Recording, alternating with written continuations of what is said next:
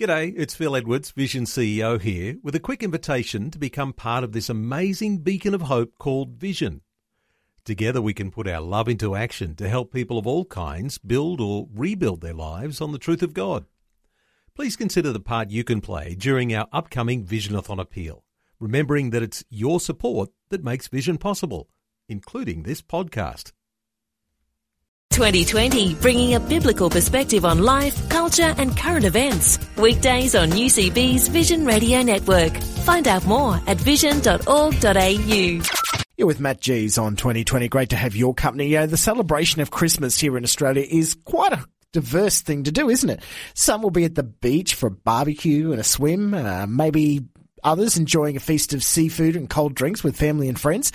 But for some of our fellow Aussies, it will be a time of work, or isolation this Christmas, especially for those that are based in the outback and remote regions of the country. Rosemary Young is the National Director of Frontier Services, the Outback Mission Agency of the Uniting Church, and Rosemary joins me now. Uh, Rosemary, I guess due to the nature of the work that Frontier Services do, you've got quite a broad understanding of how the Outback is celebrating Christmas. Well, we do, Matt. We um, we had our Christmas lunch here in the national office in Sydney yesterday, and uh, we were just reflecting on what other people, uh, part of our network, will be doing over Christmas. Of course, a lot of our patrol ministers will be uh, taking services in really remote communities or on properties with small groups of people who quite often don't get the chance to come together very often. In some of our residential aged care services, our directors of nursing and directors of care bring their own families and host Christmas lunch for residents and their families. And in a lot of places, because our staff are there in uh, in places where people don't have family, they gather in whoever's around, and so there are great celebrations and lots of new friends made. Mm. It's interesting too because Frontier Services are, are really operating in some of those really remote and out there places in Australia, and it can be quite lonesome out there by yourself. Well, that's right, and particularly at Christmas, if you're away from family and and you're kind of wishing you could be somewhere connected to the people you know, it's very nice to be gathered in. Mm, definitely.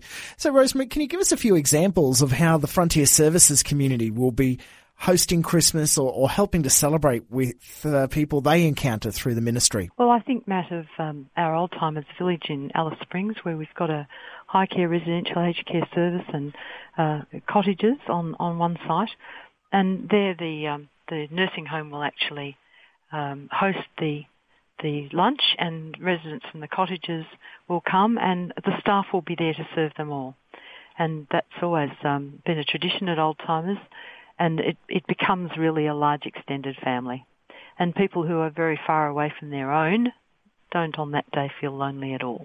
That's really important, isn't it, for, for someone like Frontier Services, a, a Christian agency, to be able to I guess, impact people's lives, not just through the everyday work that they're doing, but go that extra mile. Well, I think that's true. It's it's not just a job for any one of us, and it's the it's the being there for people and understanding what their needs are way beyond any service that we might provide, and so that that just automatically means that people will take that little extra step. You mentioned before about your patrol ministers doing a variety of different uh, Christmas celebrating in contexts that are probably a little bit foreign to most of us here in Australia. Where will they be this Christmas season? Well, a very few of them will actually be able to take services in churches, um, and they would regard themselves as the lucky few. Um, others will be out on the road. Um, all of them will have a plan. Many of the patrol ministers are finishing now a very kind of full and hectic round through December of um, uh, uh, carol services, services on properties and in remote communities. And some in some places that's done ecumenically, so that perhaps the Catholic and Anglican ministers have been travelling with our patrol ministers, or there have been joint church services um, where a number of congregations from different little towns have come together.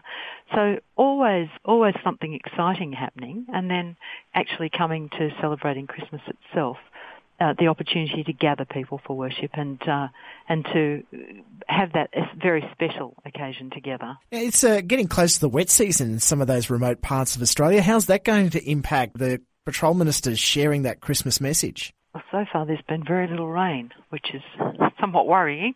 But so far, we've had no limitation on our travel. Okay, well, I guess that in one way is a blessing, but in the other way, perhaps not. Exactly, exactly. Mm. So do the patrol ministers then get out at Christmas time and, and have a chance, like most normal church ministers would have, as you said, uh, the opportunity to celebrate a Christmas Day service in their church, but patrol ministers doing things slightly differently. Would they have an opportunity to have a bit of a break over Christmas, or is that an even busier time for them? Maybe connecting with some of the people in their patch. They all try to be in their patch for Christmas, and um, and then some of them will take a break during January. Obviously, for those who work in the areas that normally would be wet, um, it's a good time to take a break. People are less easily reached, and a lot of people on properties and in communities go away too. So they generally do take a break in January.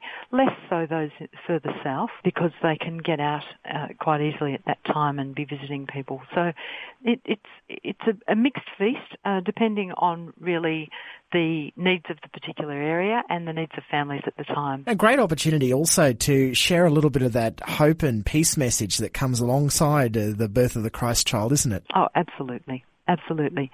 We all need to be reminded, really, no matter how isolated and remote we are, the commercialisation of the of what is supposed to be a feast has has actually rather overtaken the message, and so that opportunity to revisit again what it is we're actually celebrating is terribly important. And how have you been able to communicate that to the Frontier Services staff and volunteers right across the country? Well, we've been um, we've been circulating our, our newsletter with our Christmas messages and the last few days we've been putting stories on our website and our Facebook page that uh, convey that message. Uh, most recently the message which has been sent by Andrew Dutney, the President of the Uniting Church, to, to everybody who wants to share in that message. But um, we've particularly made certain that every member of staff receives it and all of our families and those we support. Just uh, reiterating the fact that yeah, you are a Christian church agency and you want people to, I guess, understand a little bit of why you do what you do? Absolutely, we do, Matt. It's the core of what we're about.